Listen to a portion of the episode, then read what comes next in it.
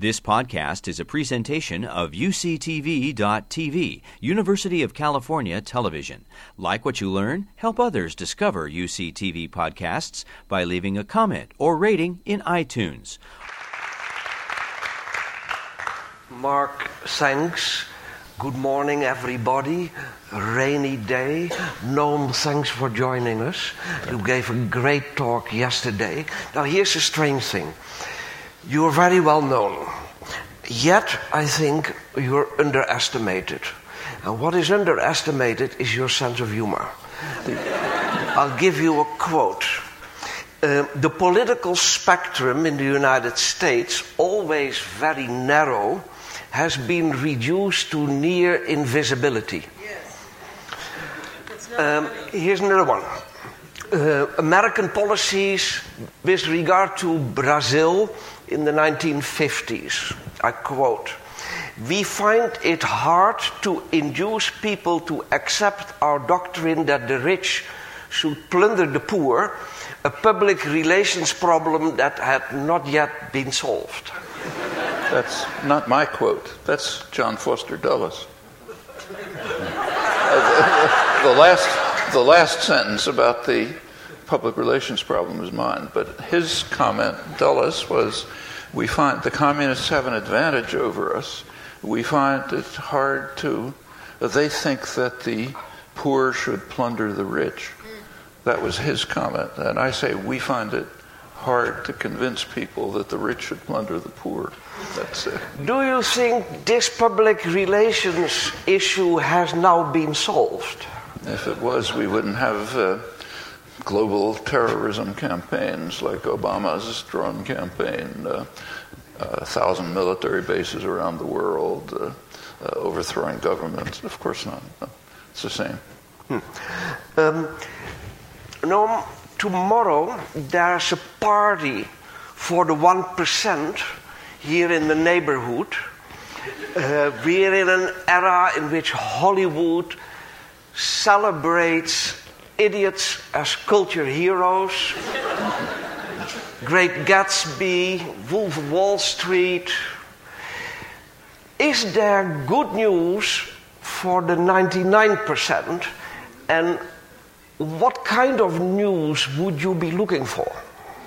Well, the good news is people like you, people who are uh, interested in uh, overcoming the uh, extreme uh, narrowness of the spectrum of political discussion that you talked about, the uh, enormous inequities and oppression in the uh, society. The, last night, the people who are engaged in uh, trying to end the uh, extremely ominous threat of uh, nuclear war and environmental catastrophe. that's the good news. But that's always been the good news. I mean, class war goes on all the time it's usually one sided. Uh, the business classes are very dedicated to uh, class war, they never relent, uh, constantly fighting it. And the question is whether there'll be an opposition. Uh, if there isn't, of course, they uh, move forward, and you get periods like uh, the last generation of vicious class war with no response. That's the general neoliberal assault on the population around the world. And uh, uh, you see rising uh, opposition. That's the good news. Others are entering into the class war. The counterpart to the plutocracy, the super rich, the 1% is the precariat, working in very precarious conditions, um, including those on part time contracts, short term contracts, migrants, unemployed youth, seniors without a pension.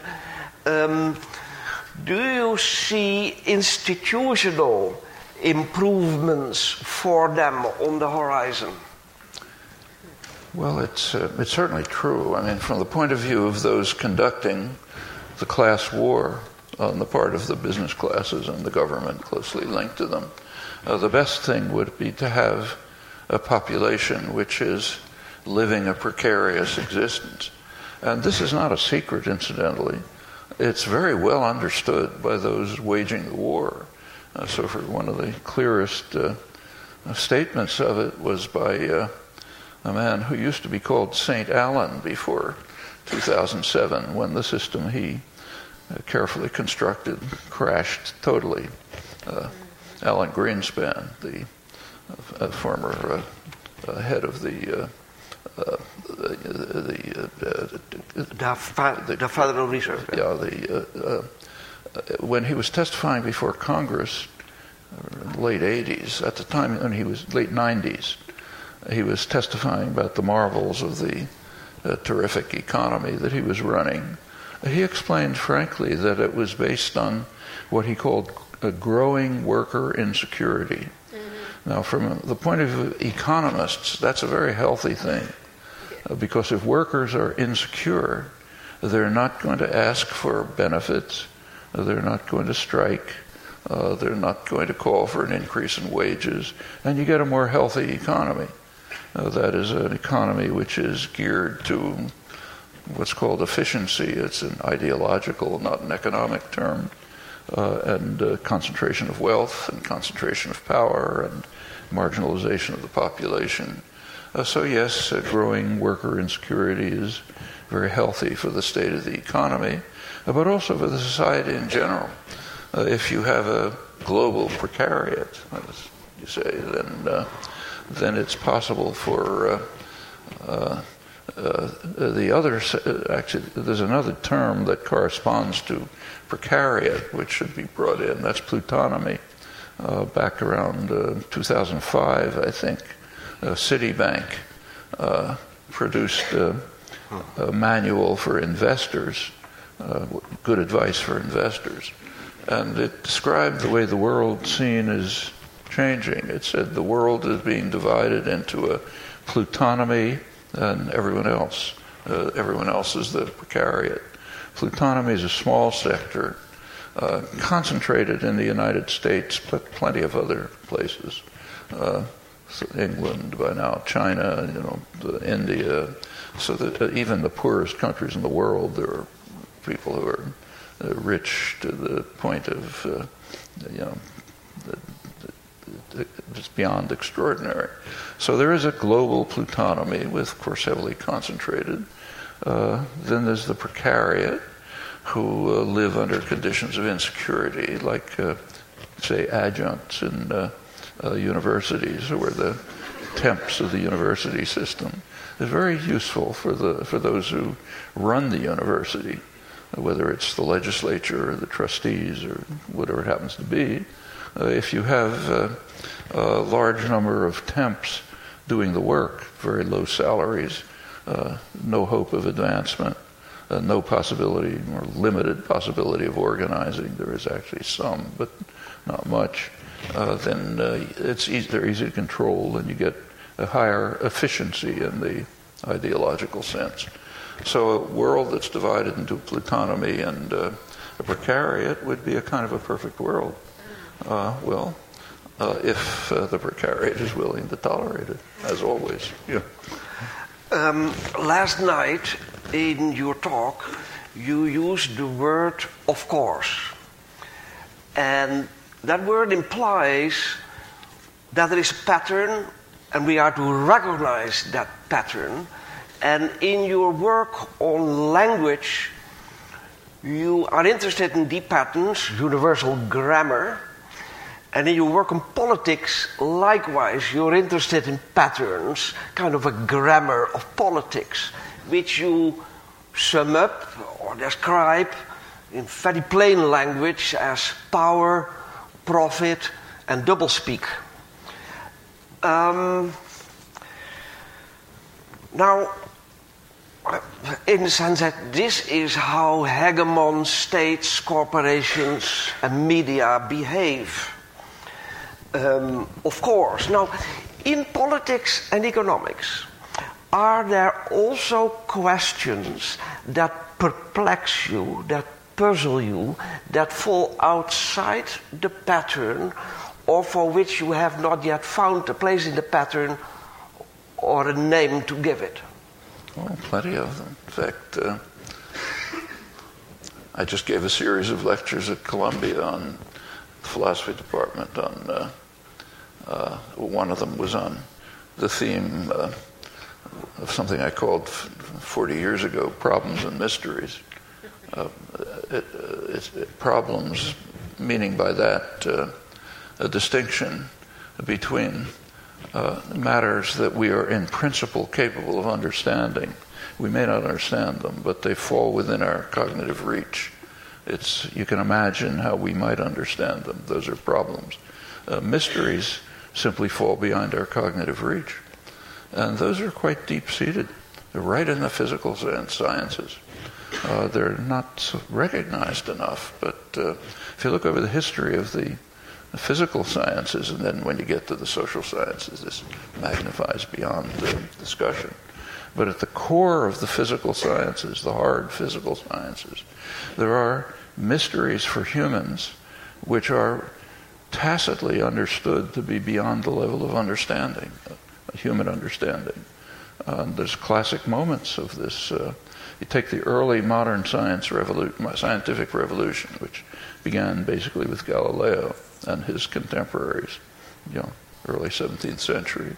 Uh, they wanted to overcome neo-scholastic uh, mysticism going back to, uh, you know, with its Aristotelian origins.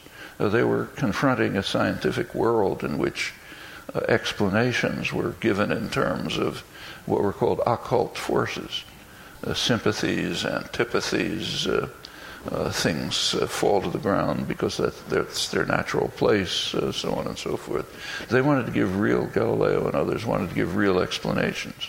And they had a concept of explanation, of intelligibility, namely, there had to be a mechanical explanation. Uh, the world had to be accounted for as a machine. And by machine, they meant something very concrete, something that an artisan could build, something with gears and levers and so on and so forth. And in fact, it was supposed to have been built by a super skilled artisan. Uh, so uh, an an intelligible account for, say, Galileo uh, would be uh, uh, an account in terms of mechanical principles. It was called the mechanical philosophy. And philosophy just meant science in those days. So, mechanical science. The world is a machine. Uh, and uh, Galileo recognized that he was incapable, he lamented at the end of his life, he'd been incapable of accounting for the motions of the, of the planets, uh, the tides, and so on in mechanical terms. So uh, uh, this was not yet understood, but the concept of intelligibility was clear. This goes through the next century. Uh, the great scientists, uh, Huygens, uh, Descartes, Leibniz, Newton, all believed in the mechanical philosophy. And then a problem happened.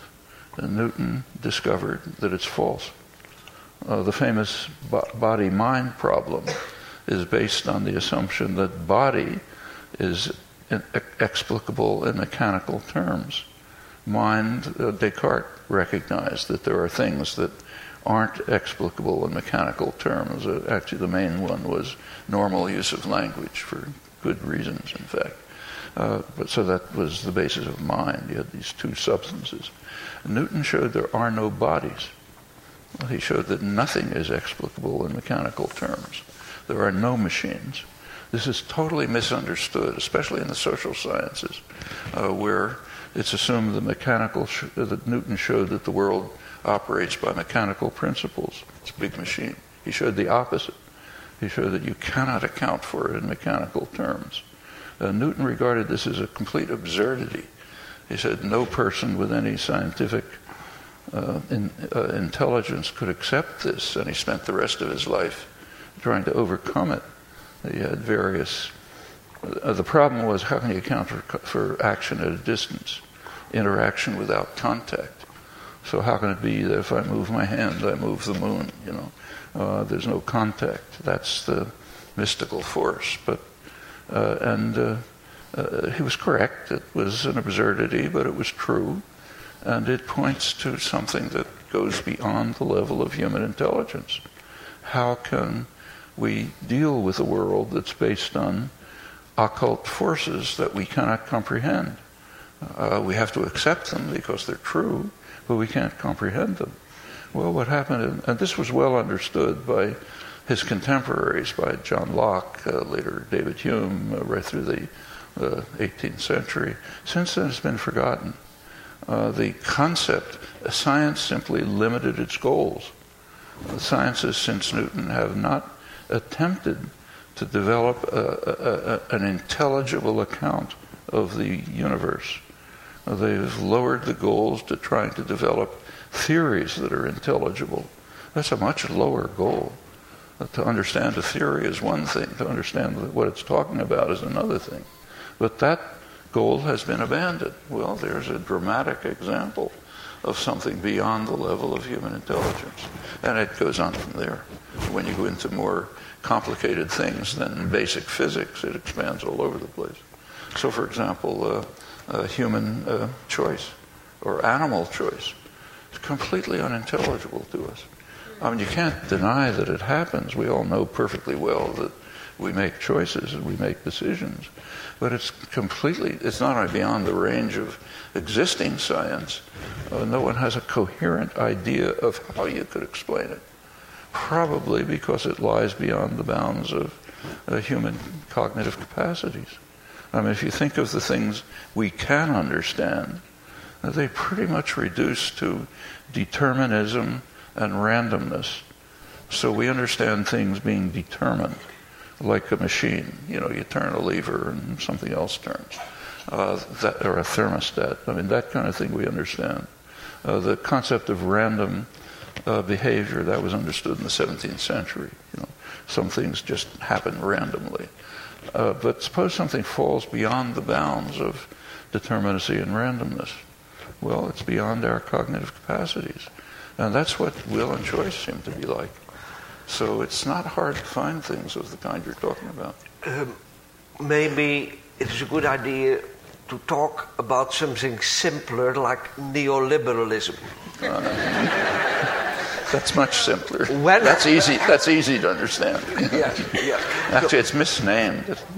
Uh, the very idea of a, a, a, struggle that is fought on only one side is interesting. Here's a question, Noam. Um, when we criticize neoliberalism, we must show its contradictions and its limitations, because otherwise we do ourselves a disservice and we play for the wrong team. The outside of neoliberalism, as I see it, includes Nordic capitalism, my old neighborhood, and I know it well and part of emerging economies, emerging societies, elements of it. Not in the sense that these are rose gardens, but in the sense that they are different and the differences are robust. Do you share that view? Partly, but I think we ought to uh, take a closer look at the concept. Uh, neoliberalism first of all, is not new and it's not liberal. Yeah. So the term neoliberalism already is propaganda. It's very old, old fashioned class war, old fashioned imperialism. Uh, neoliberalism is basically the programs that were imposed on what became the third world. You go back to the 18th century, uh, actually the 17th century, the main industrial and commercial centers of the world were India and China. Uh, and the difference between the very rich and the very poor was not very great, maybe you know three to one in from countries. Uh, but something happened then. Uh, the main thing that happened is that what was called then liberalism was imposed on the colonial, the colonized regions. Uh, they were compelled to follow market principles. The rich never did. The rich do not tolerate markets for themselves uh, for very good reasons. They're too destructive. Uh, so this uh, England, first England, and the United States, and Germany, France, you know, the rest of the developed countries, Japan, uh, imposed uh, uh, highly state-directed forms of development Um, the United States was quite striking. You probably all know this history, but uh, it's worth bearing in mind. Uh, the, uh, when the colonies were liberated, they got advice on sound economics from the greatest economists of the day, like Adam Smith. And the advice was follow the principles of sound economics, uh, what we call neoliberalism. Uh, don't have tariffs, no protection, uh, because that you can prove uh, interferes with maximal efficiency. Uh, for the colonies, that meant uh, use British manufactured goods, which are much better than yours. Concentrate on what you're good at, what later came to be called comparative advantage. so produce uh, agricultural pro- raw, raw, materials, agricultural products, uh, fish, uh, fur, and so on, and take superior British manufactured goods. and crucially, don't try to monopolize the commodities uh, for which you have a natural advantage. And the important, most important one in those days, of course, was cotton. Cotton was kind of like the oil of the early industrial revolution. Uh, what did the colonies do? Exactly the opposite in every respect. Very high tariffs, block superior British manufacturers, uh, develop your own textile industry later in the century, uh, the steel industry uh, uh, blocking superior British products and so on, uh, all the way across the line. A massive state intervention in the economy, uh, the uh, railroads, you know, the conquest of the territory, uh, extermination of the population, uh, conquest of half of Mexico, uh, slavery, you know, which is the most extreme interference with market principles you can think of, monopoly effort, strong efforts to monopolize cotton. the Mexican War was fought largely to try to, and the annexation of Texas to try to obtain a, monopoly of cotton Actually, the presidents were very explicit about this. The Jacksonian presidents, Tyler, Polk, said, yes, if we can gain a monopoly of cotton, we can bring England to our feet. Remember, England was the big enemy. That was the powerful military state. It was blocking U.S. expansion. The U.S. couldn't conquer Canada, couldn't conquer Cuba. The British were just too strong. But uh, we could bring Britain to our feet if we could monopolize cotton and uh, came pretty close. And of course, over the century, the relations of power shifted. Uh, that's how the United States developed, uh, right to the present. If you have a computer, uh, use the internet, uh, fly an airplane, uh, you know, use pharmaceuticals, you're using the products substantially created in the dynamic state sector of the economy, right to the present. well, that's how the United States developed. It's the way England developed before it. It stole technology from the Low Countries, which were more advanced, from Ireland, from India, of course, uh, and uh, uh, used methods that are now blocked by the World Trade Organization and called piracy uh, uh, to, tr- to develop, and it became, a, you know, became the most powerful industrial state. And in fact, uh, essentially without exception, I mean, there's city states like Hong Kong are minor exceptions, but uh, this is the pattern of development of the rich societies. Meanwhile, market systems were forced down the throat of the poor, and they became the third world. That's is, uh, neoliberalism. But is it's that now an, an effort. So, how is it applying to the Nordic capitalism? Same way. Europe right now is in the midst of an extremely interesting process by which the, uh, Europe is becoming extremely undemocratic.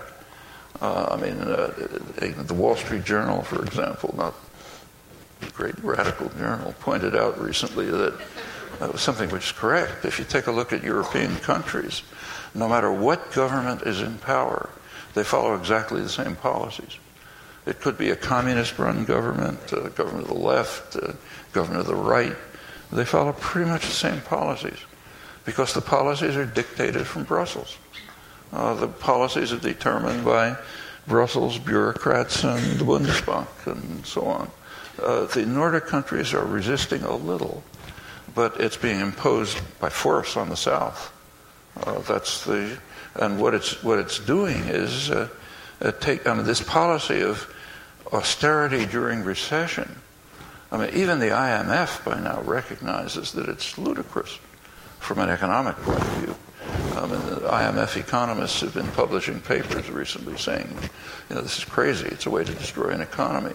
They understand that. But destroying the economy is not a bad objective uh, because the goal, remember, is to establish a plutonomy and a precariat. The goal is class war. And that means uh, undermine and dismantle the welfare state. The, and, and the Nordic countries are partially uh, bending to this Sweden, Norway, and so on. They're holding back. But uh, it's the old policy uh, of the, it's basically a policy of class war, uh, which is constantly fought. China, Brazil, Taiwan. Well, that's an interesting story.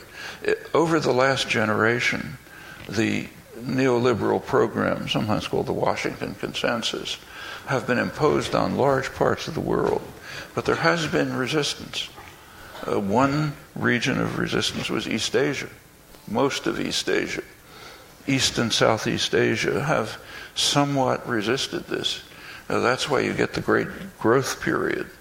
Uh, they did not accept the rules of the Washington Consensus, the neoliberal rules. So, for example, take, uh, say, South Korea had a re- remarkable industrial development, and Taiwan too, by completely rejecting the rules very much the way the American colonies had, or Britain had before it, or Japan had after the Meiji Restoration. Just violate the rules uh, radically. I mean, so radically that in South Korea, for example, uh, export of capital was not only blocked, but you could get the death penalty for it. They weren't fooling around.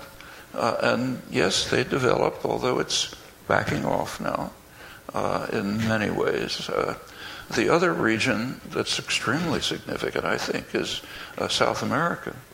Uh, and that's the last decade. I mean, South America was a loyal follower of the rules, and it had two devastating decades of uh falling to pieces under neoliberal rules, the usual result. But in the early, uh, around 2000, it began to move in a separate direction. And by now, South America is uh, substantially independent. And that's, I think, a change of really historical significance. That's the first time in 500 years uh, since the conquistadors arrived that South America has largely freed itself from imperial domination.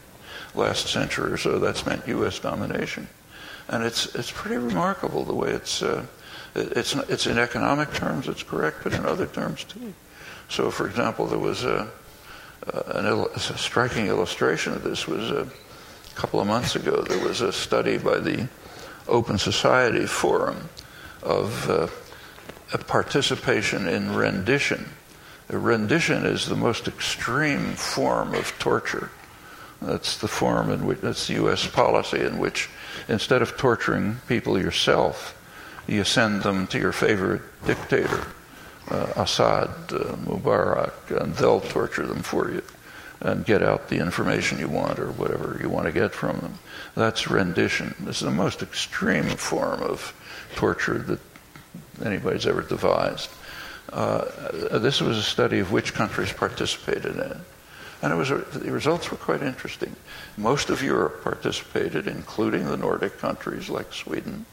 They participated actively in uh, ultra torture. Uh, the Middle East, of course, because that's where you sent people to be tortured. Uh, most of Canada, the United States, obviously. Uh, one region of the world did refuse to participate, South America, uh, which is doubly remarkable. For one thing, it used to just follow U.S. orders. And secondly, while it did, it was the center of world torture.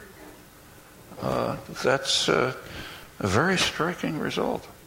And it's show, showing up in other ways too. If you take a look at uh, hemispheric conferences in the Western Hemisphere, by now, uh, the United States and Canada are almost totally isolated.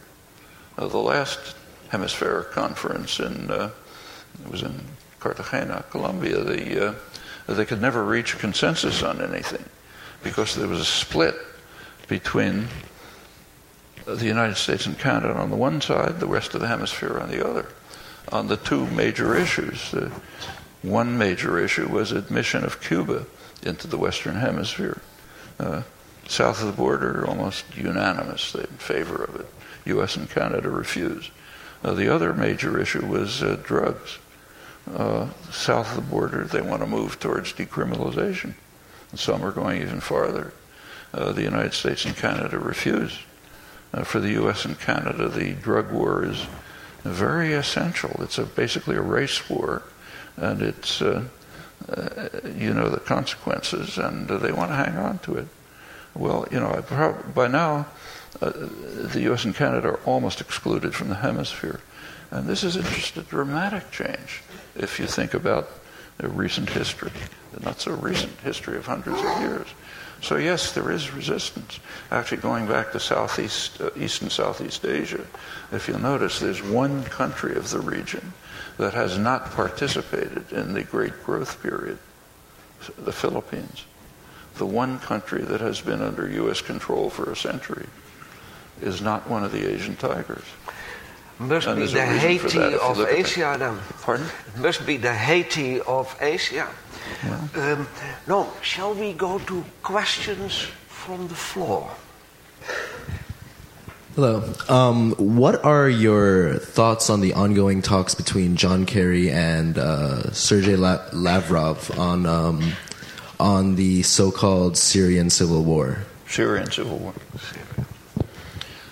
Well, uh, that's a really tragic situation. I mean, Syria is simply plunging into suicide. And it's not easy to think of anything to do about it. At least I haven't heard anything sensible. Uh, the country is moving towards, uh, seems to be moving towards partition. Uh, the Kurdish areas have become pretty much autonomous. Assad has left them alone. There's battles going on between the Kurds and the wide array of rebel forces. They aren't a unified group.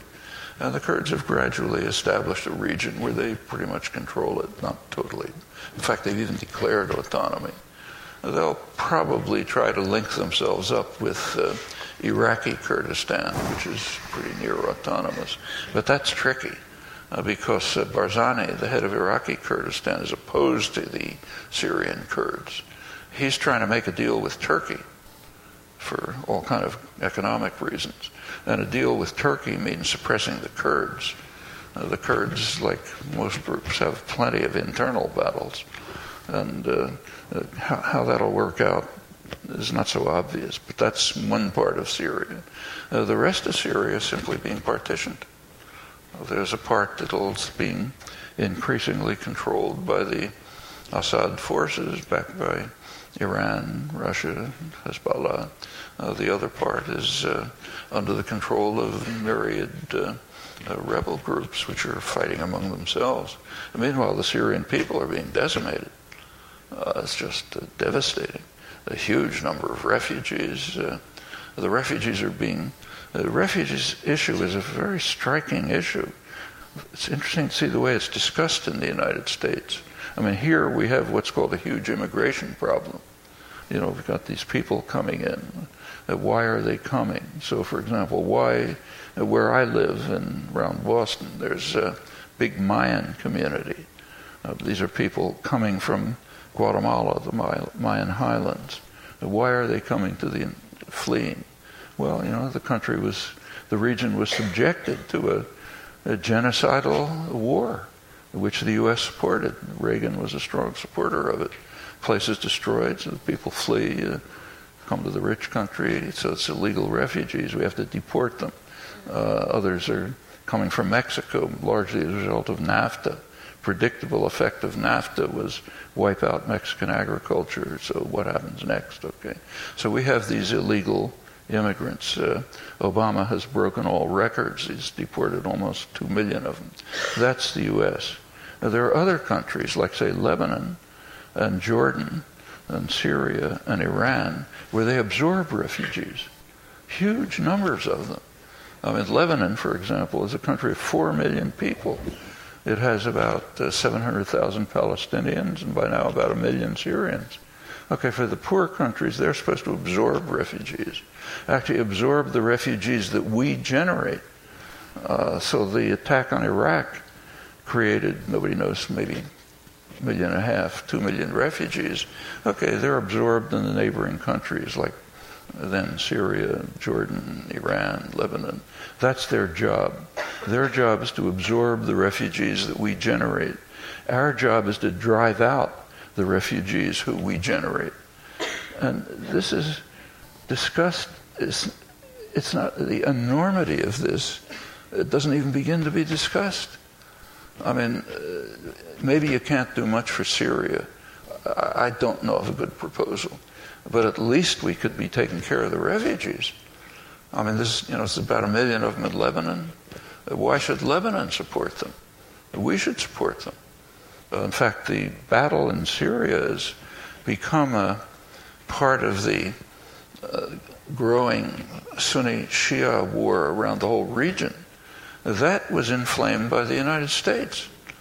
I mean, in Iraq, you know, there'd been simmering conflicts, but there was never a sharp uh, a Sunni Shia conflict until after the U.S. invasion, uh, which created it. Now it's spread over the region. It's uh, devastating large parts of the region. We have a large share of responsibility for it. Uh, we're the ones who should be supporting it. Well, that's, these are things you could do. Apart from that, if anybody has a suggestion, I haven't heard it. In fact, about the only proposal that makes any sense is the Lakhdar Brahimi initiative through the United Nations, uh, which uh, Russia has supported and going back to Kerry, has mildly supported. Uh, it's a thin reed, you know, if not easy to see how it could work, but uh, uh, there's no other proposal that I know of. Uh, hello. In Europe, do you see a way out of the spiral of austerity, and do you think it could uh, come from democratizing the EU processes? In the EU? Democratize the Democratizing EU. the EU? Sure. I mean, Europeans don't have to accept this policy. I mean, they have pretty much, uh, there's plenty of resistance, like in Spain and Greece, uh, uh, there's in other parts of Europe, there's substantial resistance. It has not yet been enough to abort, it's been enough to somewhat restrict the policy. So the policy, the harshest policies of imposing austerity have been somewhat softened. Uh, by now, the you know, the European Bank is a little more uh, progressive in its reaction to this. I mean, it's kind of hard to realize, but the United States has been more progressive than Europe uh, since 2008, and uh, the European Bank is kind of backing off a little bit from its uh, harsh policies because of the resistance. So sure, it can be overcome. Uh, Greece, it's uh, significantly, there's significant movements against it. Greece, of course, is being punished worse than most. The same with Spain. But uh, it's well within the capacity of the Europeans to protect the achievements of the past generation. I mean, after all, the European welfare state is non, not a trivial contribution to uh, Western civilization, and it's being dismantled consciously and it can be protected. Of course, you can go beyond that. That's not the limit by any means. So uh, yes, it's. Uh, I, I, don't. You know, I mean, it's, it's really a limit of will and commitment. Same here. I mean, we don't have to tolerate what's going on here. We would keep this uh, 40 minutes. We are a few minutes over time. No more. Is that okay? Sure. Oh, please.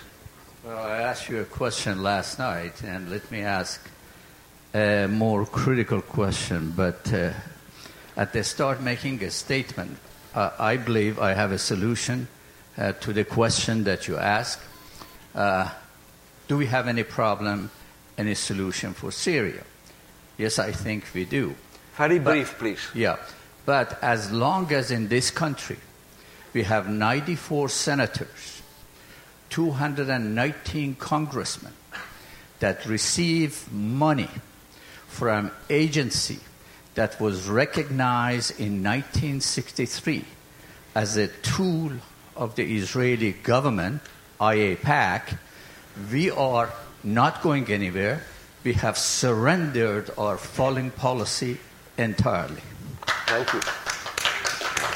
That's uh, it's a very convenient view in the United States. Convenient because it directs attention away from the centers of power in the United States. And anything that directs attention away from the centers of power is almost guaranteed to be popular. Uh, this is a common view. It's, un- it's understandable. There are leading scholars who've advocated it. John Mearsheimer and Stephen Walt are the main ones. It just doesn't make any sense. I mean, the Israeli, I mean, you're right that many of the uh, people in Congress get benefits from uh, AIPAC, but practically 100% of them are in the pockets of the funders, the corporate sector. That's how they got elected. Uh, there's a very close correlation between campaign funding and electoral victory. Uh, very close. In fact, in the House of Representatives, it's almost a straight line. Uh, a few deviants here and there, like Bernie Sanders, but it's uh, you know it's almost uniform. And these are this is big money. It's not AIPAC. AIPAC's a ethnic lobby. You know, it's of some significance, but it doesn't begin to compare with the major lobbies. I mean, the military lobby itself could put AIPAC out of business in two minutes if they wanted. It's way more powerful. Why don't they do it? They don't want to. They support AIPAC's policies. Uh, they benefit from it. Take, say, Lockheed Martin. Uh, when the United States gives $3 billion of uh, uh, aid to Israel, what's called aid for purchase of military equipment, a lot of that goes right back to Lockheed Martin in two ways. First of all, they get paid for uh, developing, you know, the F-135 and so on. Uh, they get paid by the U.S. taxpayer via Israel. Secondly, uh, when we give a couple of billion dollars of military aid to Israel, uh, Saudi Arabia comes along and says we want 10 times as much uh, for ourselves. And Lockheed Martin isn't very happy to provide Saudi Arabia with uh, second rate equipment, uh, which they don't know how to operate anyhow. And they're getting a $60 billion uh, aid grant as compared with Israel's uh, 30 billion, three, three billion dollars, uh, all terrific for the military, uh, uh directly for the mili- for military industry. Furthermore, there are much, there are extremely close interactions. Uh, you, some of you may have seen one of the most important leaks from WikiLeaks. Didn't get much publicity, but was quite important. It was a list of a Pentagon list of strategic sites high, super high value strategic sites around the world that have to be protected, you know, above all else. Uh, one of them was uh, Rafael Military Industries, right outside Haifa, a major military complex, uh, closely integrated with the U.S. military. It's one of the places where drone technology was developed, for example. Uh, it's so closely integrated that Rafael tr- transferred its management offices to Washington. It's an Israeli industry. Its offices are in Washington because that's where the money is. Uh, and that's just symptomatic of extremely close relations. Uh, high tech industry in the United States, like, say, IBM and so on, they're uh, increasing their investments in Israel, not because they love Jews. It's just a good place for them to invest. Actually, Warren Buffett just spent a couple billion dollars picking up some industry there and said it's the best place to invest outside the United States. And it's uh, uh, close intelligence connections and so on. So, why doesn't the military lobby uh, stand against AIPAC? Because they support the policies. Uh, they do. Uh, the same is true of uh, other sectors. And in fact, when the U.S opposes Israeli policy, which happens regularly, AIPAC disappears. In fact, it's happening right now in front of our eyes. Uh, AIPAC's leading goal was to try to pa- get the Senate uh, to pass legislation that would essentially block the Iran U.S. negotiations. I mean, it's uh, uh, in this particular case, AIPAC backed off, but it's happened over and over. I mean, even George W. Bush, very pro-Israel. Uh, there was one point at which uh, there was a real conflict with Israel. Uh, Israel's a military-based uh, economy, high-tech military production. They want export markets. The big export market, of course, is China. So they've been dying to get into the China market. U.S. won't let them. Uh, the uh, most recent occasion was 2005 under Bush, uh, when uh, Israel was trying to upgrade um, missiles for China, and the U.S. Uh, Bush administration said you can't do it. They said they were going to do it anyway. At which point the U.S. came down on them like a ton of bricks. it insisted, it blocked visits from high-level Israeli officials. They were not allowed to visit the United States. They were compelled to issue a formal apology for having tried to do this uh, and to pass legislation blocking it. A real humiliation. You didn't hear a peep from AIPAC out of this. The reason is they're not idiots. They know they cannot confront U.S. power, and uh, when there is a conflict, they back down. This happens uh, time after time. I could, for a time, I could give you a long list. So there's good reasons for, uh, uh, but I think we should be cautious about, initially, about any proposal that directs attention away from the centers of American power. It's always going to be convenient to accept a proposal like that. Doesn't prove that it's wrong, but it's an initial reason for skepticism, I think.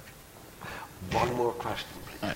Hi, thank you, Professor Chomsky. Um, in terms of reigniting the democratic processes here at home, uh, what role do you think whistleblowing has to play? What? Uh, Whistleblowing. whistleblowing. What role do you think- of reigniting? Reigniting the democratic process here. reigniting democracy here. Um, also, do you think whistleblowing will ever be institutionalized so that people like Snowden or journalists like Glenn Greenwald don't have to run away for their lives?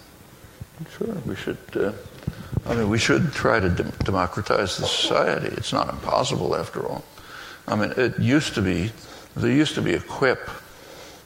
I think maybe it went back to C. Wright Mills. I don't recall that the United States is a one-party state, the business party, with two factions, the Democrats and the Republicans, which are different. It's not entirely true anymore. It's now. It's still a one-party state, the business party, but there's only one faction. And it's not Democrats, it's moderate Republicans. Uh, the people who are the Democratic Party today is overwhelmingly what used to be called moderate Republicans. And meanwhile, the Republican Party, so called, has just drifted totally off the spectrum. They're not part of the parliamentary system anymore.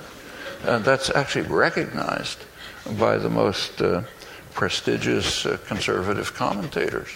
So, for example, Norman Ornstein, famous uh, conservative political analyst, very American Enterprise Institute, you know, right wing. Uh, he simply describes the Republican Party today as uh, a radical insurgency, which has abandoned uh, parliamentary principles. And you can see it in the last eight years. Their only policies have been, of course, to enrich the super rich and to block anything that's done in Washington, period. That's been very successful, remarkably successful. Uh, was, just a report came out, I think, yesterday in the New York Times of the uh, uh, st- looking at recent polls on this, and they're very interesting.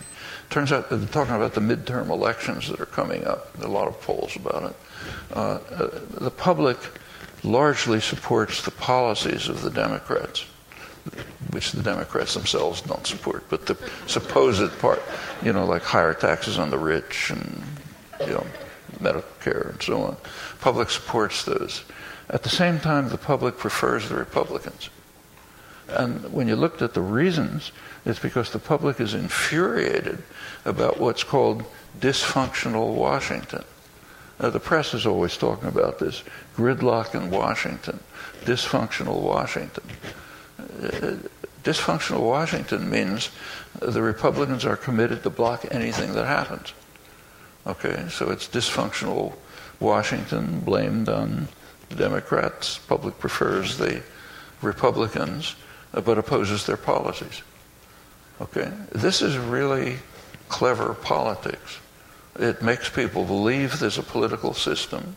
Uh, people are driven into acting in extremely irrational ways. It's not the first time. Uh, so, for example, in 2012, there were 2012 elections. There were polls, uh, you know, a ton of polls go on. They're very interesting. They on attitude, you know, attitudes towards policy issues and towards political preferences, and it's striking to see how they separate. So, for example, one major study of uh, southern uh, uh southern Tea Party people, you know, that that category, people identified themselves that way. Uh, most of them are social democrats. Uh, they support higher spending on uh, health, on education, on uh, uh aid to the poor, not welfare, because Reagan demonized that, but aid to the poor, you know, things like that. Uh, but uh, higher taxes on the rich. but at the same time, they support Republican, the Republican Party, which is exactly the opposite.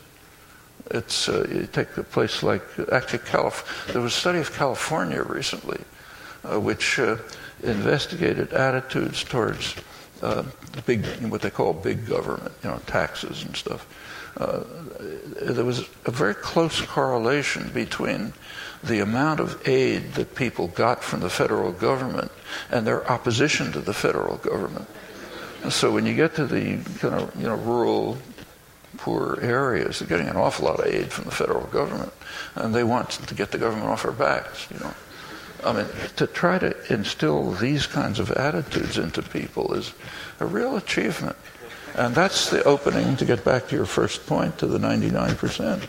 You can overcome this. You know, this is not like fighting uh, the secret police. You know, you're not, you don't get thrown into prisons for uh, uh, getting people to understand these things. This is an opportunity for real uh, organizing work, which can be done.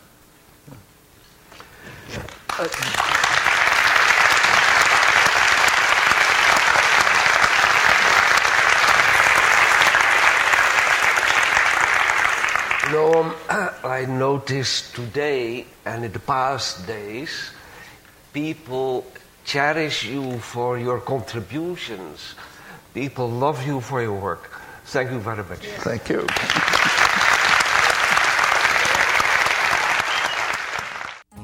You've been listening to a podcast by University of California Television. For more information about this program or UCTV, visit us online at uctv.tv.